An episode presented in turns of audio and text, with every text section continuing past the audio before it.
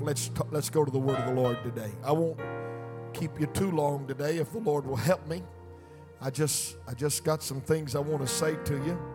What I will preach today will be along the lines of Easter, but it will be different from anything I've ever preached at Easter. And uh, you'll see that when I'm through. I'm going to do something that I don't normally do, and that is read from the Message Bible this morning. I'm reading from John chapter 20, verses 1 through 8 in the Message Bible. and They'll put it on the screen if you don't have your Bible. And I know you probably don't have your Message Bible, but uh, we're going to read the Word of the Lord.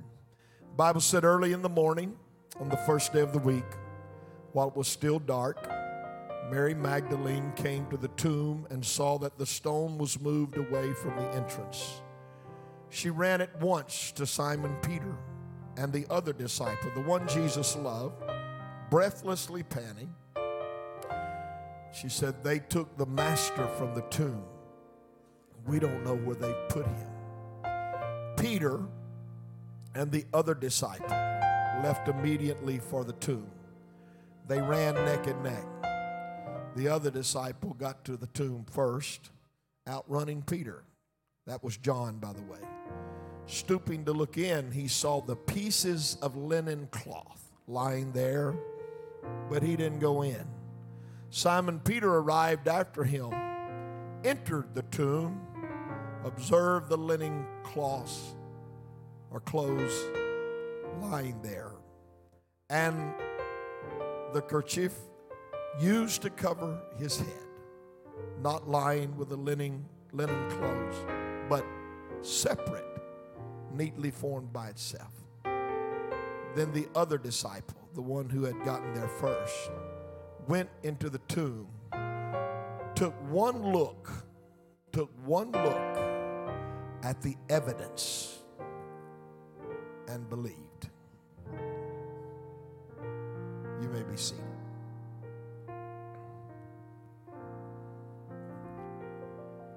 So, what was the evidence that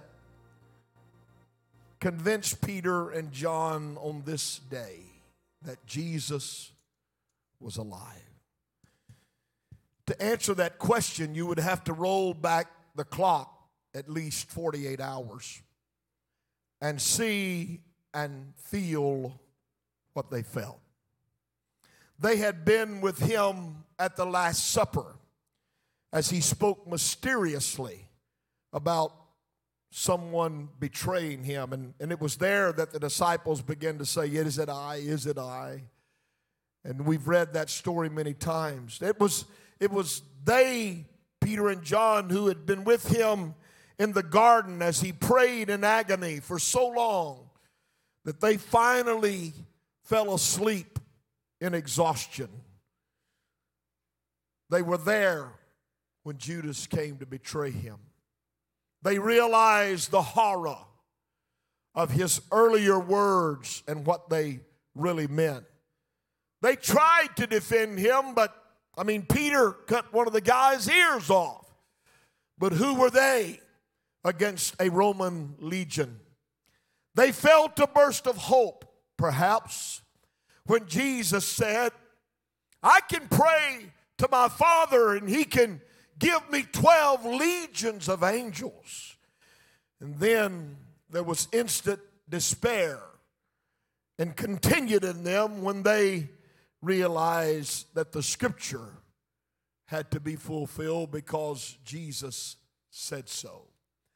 They had followed Jesus at a distance, lurking in the shadows outside the gates as he was put through the mockery of six trials between night and morning. They heard what everyone was saying the fabricated evidence, the outright lies.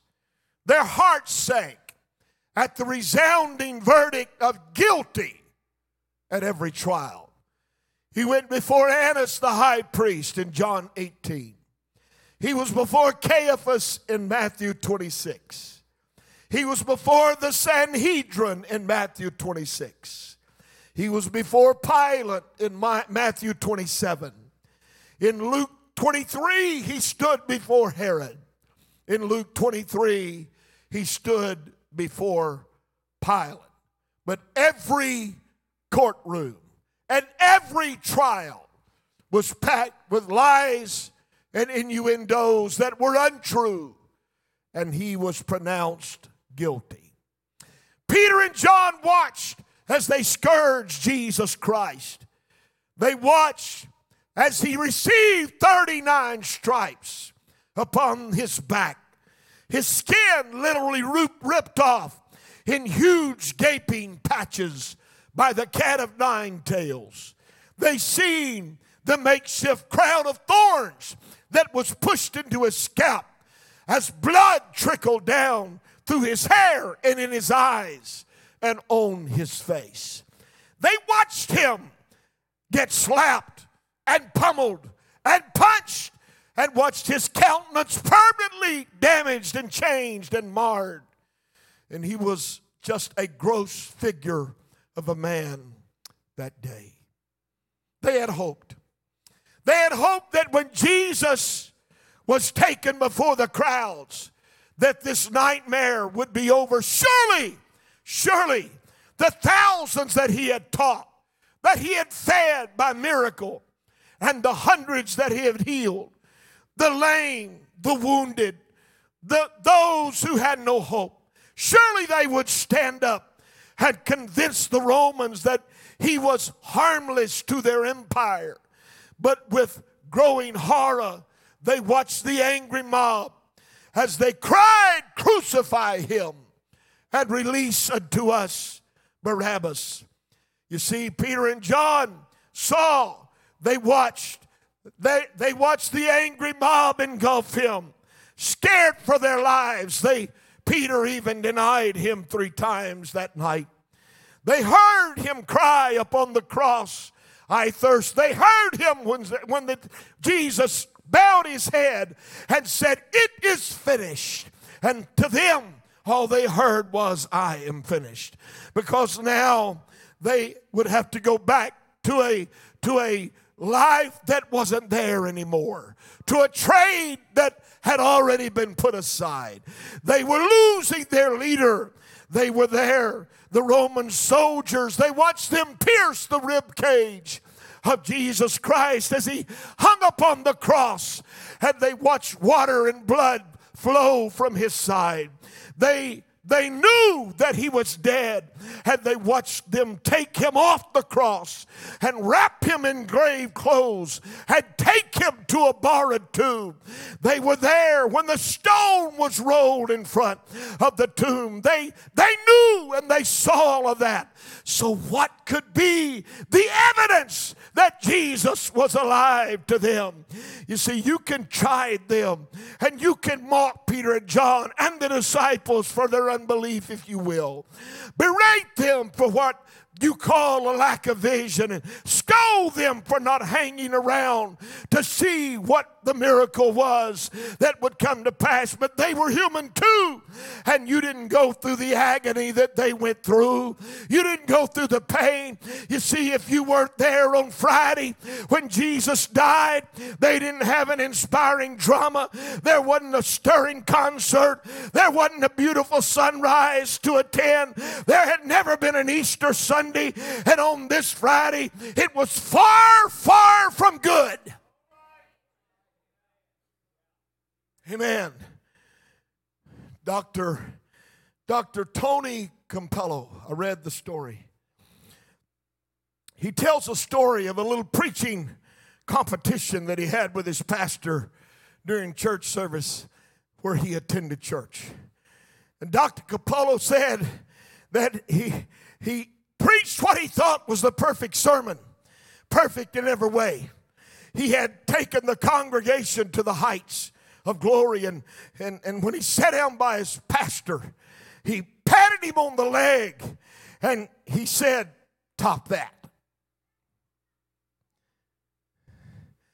And the old pastor looked at him and said, Boy, watch the master. Was a simple sermon, the story said.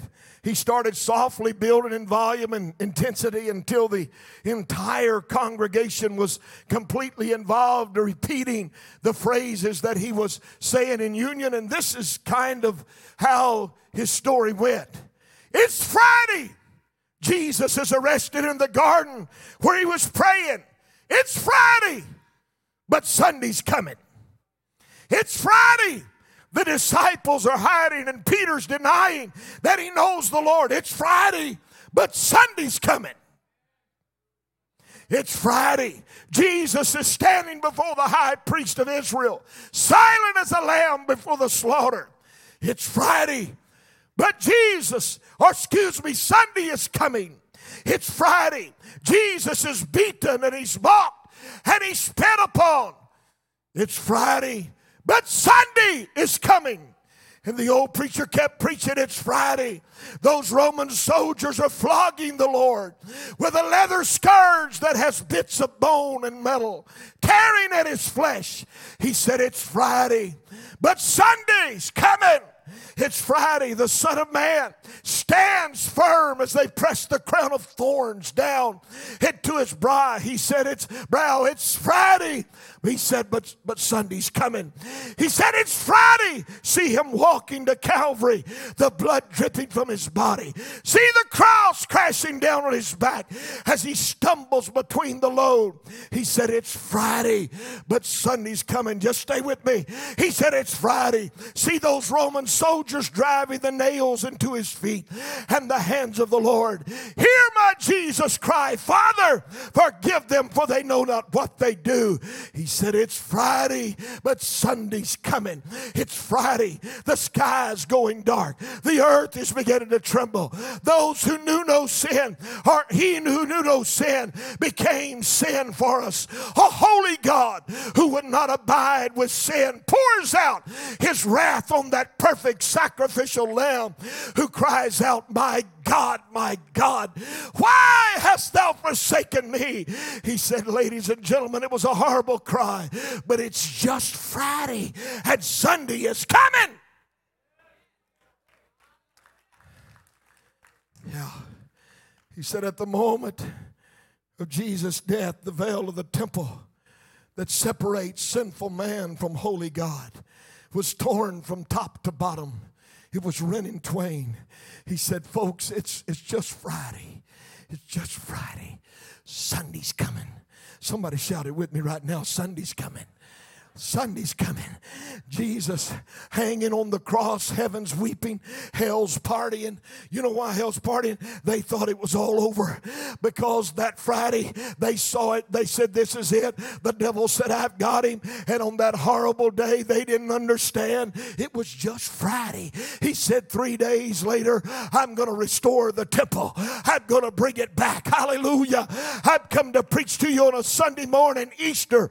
Oh, that horrible day 2,000 years ago. Jesus Christ, the Lord of glory, only begotten Son of God, the only perfect man that ever walked upon this earth, died a hideous death upon a cruel cross of Calvary. Satan thought that he had won the victory. Surely he had destroyed the Son of God. And finally, he had disproved the prophecy that God had uttered in the garden about the one that was going to crush his head, and he had now destroyed, he thought. But that was just Friday. So now it's Sunday. Somebody shouted with me now it's Sunday. And just about the dawn of the first day of the week, the earth began to shake in an earthquake. There, that wasn't the only thing that was shaken because now it's Sunday. The angel of the Lord came down out of heaven and he just rolled the stone away from the door of the tomb. Yes, sir, brother, it was Friday, but now it's Sunday. And the lamb that stood silent before the slaughter has now become the lion of the tribe of Judah. And he's walking out of a grave victorious over death and hell and sin. He has destroyed it because Friday he died, but Sunday he was resurrected. Woo! My, my, my, my. It's Sunday. and the resurrected Christ walks out defeating hell, defeating death, defeating sin, defeating the grave, Sunday now. Everything's changed. You know this. Jesus lives in, in lives now. He can come live in yours just like He lives in mine. The Lamb of Calvary did not stay in the tomb. He was, He is, He will be forever the risen Savior.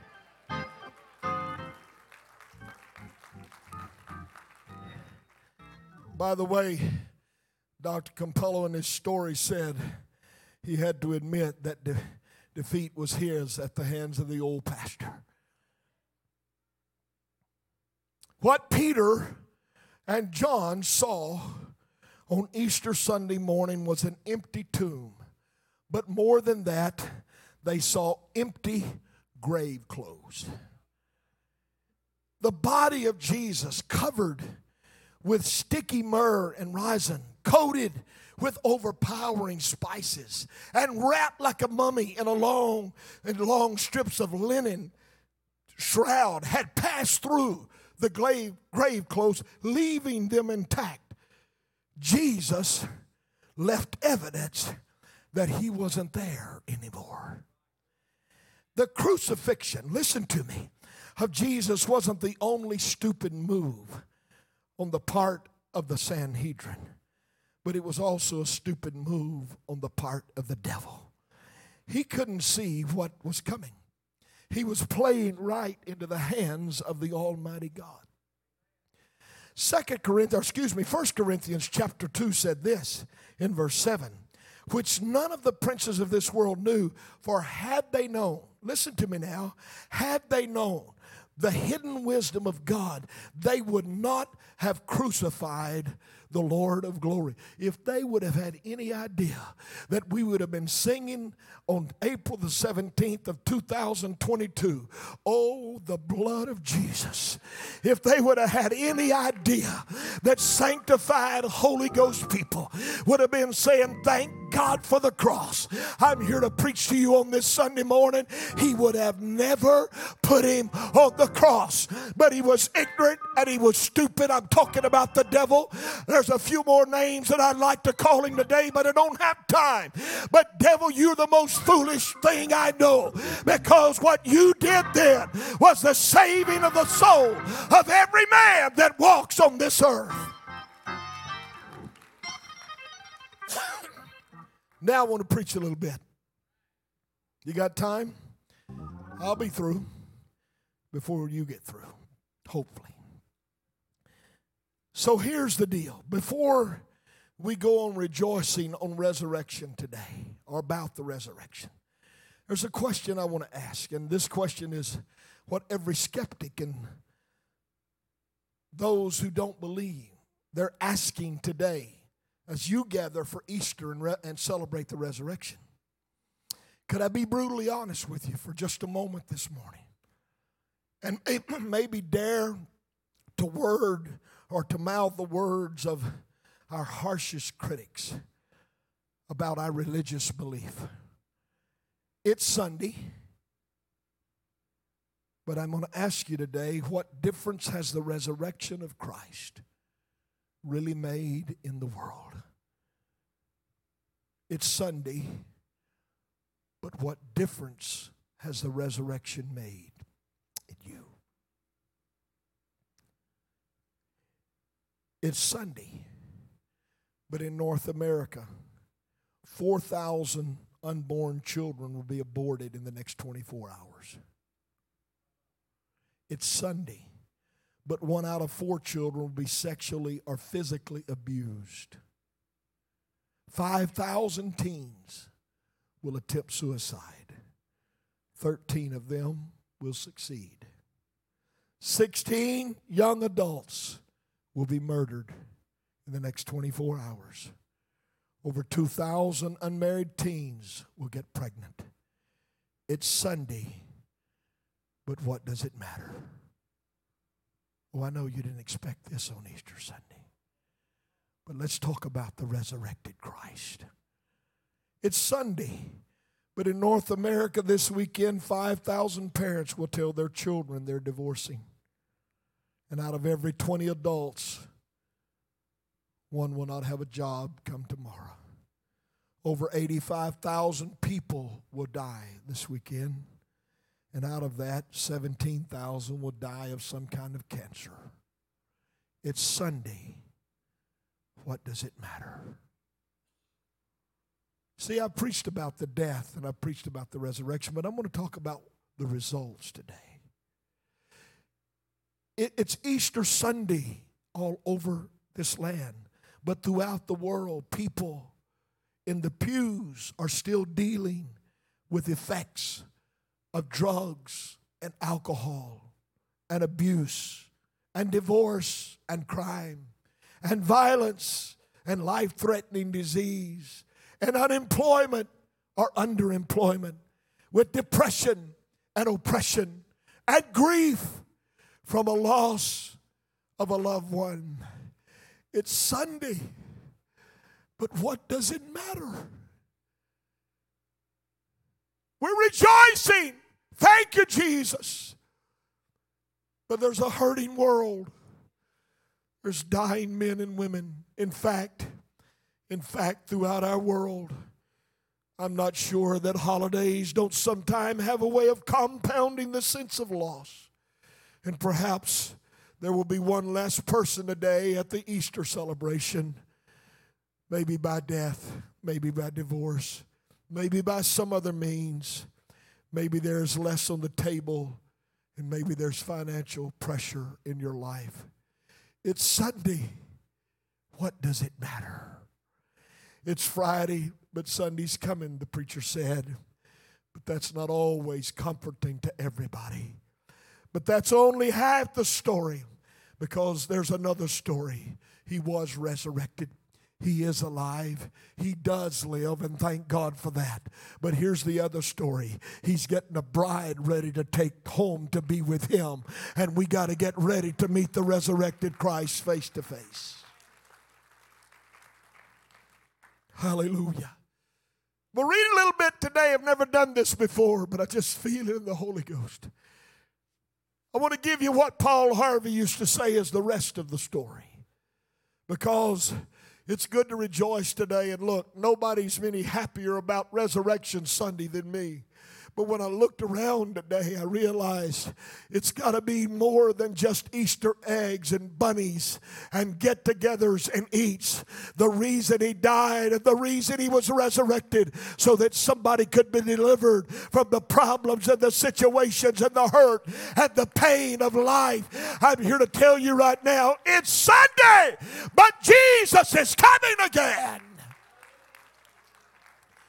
Revelation said this in the 19th chapter I saw heaven open and behold, a white horse, and he that sat upon him was called faithful and true. And righteousness he doth judge and make war.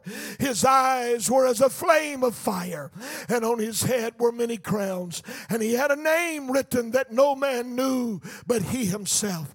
And he was clothed with a vesture dipped in blood, and his name is called the Word of God. And the armies which were in heaven followed him upon white horses, clothed in fine linen, white and clean. And out of his mouth goeth a sharp sword, that with it he should smite the nations, and he shall rule them with a rod of iron, and he treadeth the winepress of the fierceness and wrath of Almighty God. And he hath on his vesture and on his thigh a name written King of Kings and Lord of Lords. If you go to the 21st verse, it said this, or the 21st chapter, it says this, and I saw a new heaven and a new earth. For the first heaven and the first earth were passed away, and there was no more sea. And I saw John, and I, John, saw the holy city, New Jerusalem, coming down from God out of heaven, prepared as a bride adorned for her husband. And I heard a great voice out of heaven saying, Behold, the tabernacle of God is with men, and he will dwell with them them, and they shall be his people, and God himself shall be with them and be their God, and God shall wipe away all tears from their eyes, and there shall be no more death, neither sorrow, neither crying, neither shall there be any more pain, for the former things are passed away. It's Sunday, but Jesus is coming.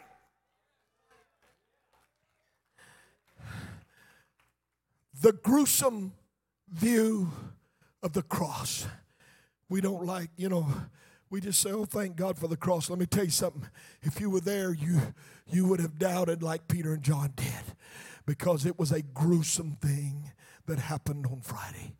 The the miracle of Sunday was awesome. The tomb, you, you know this, Roman soldiers lay like they were dead and the tomb was rolled, or the stone was rolled away from the tomb by angels, and the, the God of glory, robed in flesh, walked out of that tomb that day, victorious. You know that. We rejoice over that on Resurrection Sunday. But I've come to stir you just a little bit. You know why he did all of that? He did it because you and you and you and you and you and you, and it goes on and on and on. He did it so that we would not be lost.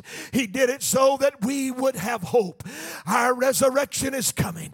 Our day is on the horizon. But let me tell you, while we're rejoicing today, there's people that don't understand the power of the cross and they don't understand the power of the resurrection. They don't understand what it's like to repent of your sins and for God to baptize you with His Spirit, to walk out of that experience victorious over death and hell, victorious over sin in your life. He is not the only one. He intended to be victorious, He intended for every one of you to win, to win over death. I know it's settled down a little bit. Had you with me for a while. When you start preaching like this, things get a little quiet. But there's problems in our world. There's problems in your family. There's problems in mine. There's problems in my world. There's problems in yours. All I know to do is tell you there's a resurrected Christ that didn't intend for it to stop at the day of the resurrection. He intended for it to continue so that he could heal and save and bless. His blood was for the cleansing of our soul, his stripes for the healing of our body, his death was for the atonement of our, of our soul. He didn't mean for it to stop there. It's not just a day for everybody to go to church, everybody to get happy, sing about the cross, sing about the blood, go home, eat a big lunch, Tell, honey, I don't have anything against any of that. But in your dealing with Easter, understand this. Sunday came, but Sunday's gone. And the world is still in trouble. And there's a God that says, I did all of that so that you could have hope in a generation to come. Stand up with me today all over this. I feel the Holy Ghost in what I'm saying today. It's Sunday, but Jesus is coming. I said it's Sunday, but Jesus is coming. Oh, hallelujah. I don't know. I don't know any other way to tell you except that I believe that God wants us to understand today that it's not just an Easter day that we need to celebrate his resurrection. It's every day we ought to celebrate his resurrection. You believe that today? All over this house today, there are people that have great needs in your life. If you understand Calvary, you understood that he took your sins and put them on his back and walked up Golgotha's hill.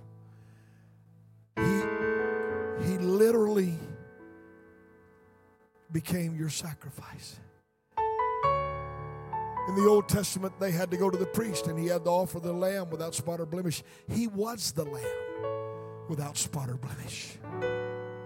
He that knew no sin took sin upon him and became sin for us. He that loved us when we were unlovable. You know John 3:16. For God so loved the world that he gave his only begotten Son, that whosoever believeth in him should not perish, but have everlasting life. You believe that today? That was the purpose of Calvary. It wasn't for there to be a holiday. It wasn't for there to be a one time celebration on a Sunday morning. I'm going to tell you what I do. I thank God every day for the cross. I thank God every day for the resurrection. I thank God every day. I wouldn't be here without the cross. I wouldn't be here without the resurrected Christ. Amen. He is alive. And because He lives, you can face tomorrow. Because He lives, you can have hope today. Because He lives, you can bring all your needs and lay them at His feet. Because He lives. I don't know how you feel today, but on this Easter Sunday morning, I want to give God some praise for taking my sins upon His shoulder and delivering me from the world that is out there right now. Thank you, Jesus, for the blood that you shed. Thank you for the stripes that you, you bore upon your back. Thank you for the, the slapping in your face, the spitting, the mockery. Thank you for the sword in your side. Thank you for the, the hands and the feet that were wounded. Thank you for the pain and the agony you went through. It was all so that hurting people can find hope in a hurting world. Every head bowed in this room today. Here's what I want to ask you. Nobody looking around but me and Jesus, okay? Who in this room would be honest enough to say, I thank God for the cross, but Pastor, I need some help the Lord, only the Lord can give me today. I need something that only God can give me all over this room today.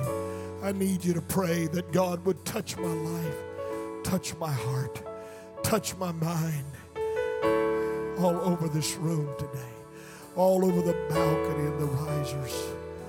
Here's what I'll ask you to do. I want you, while they sing today, if you, it doesn't matter who you are, visitor, member, matter who you are, this is a place of worship for all people. When they start singing, I want you to put your hand up all over this room and say, Lord, thank you today. Thank you because you're here to take care of my needs this morning. Thank you, Lord, for what you're going to do in my life this day. Come on, put your hands up while they sing.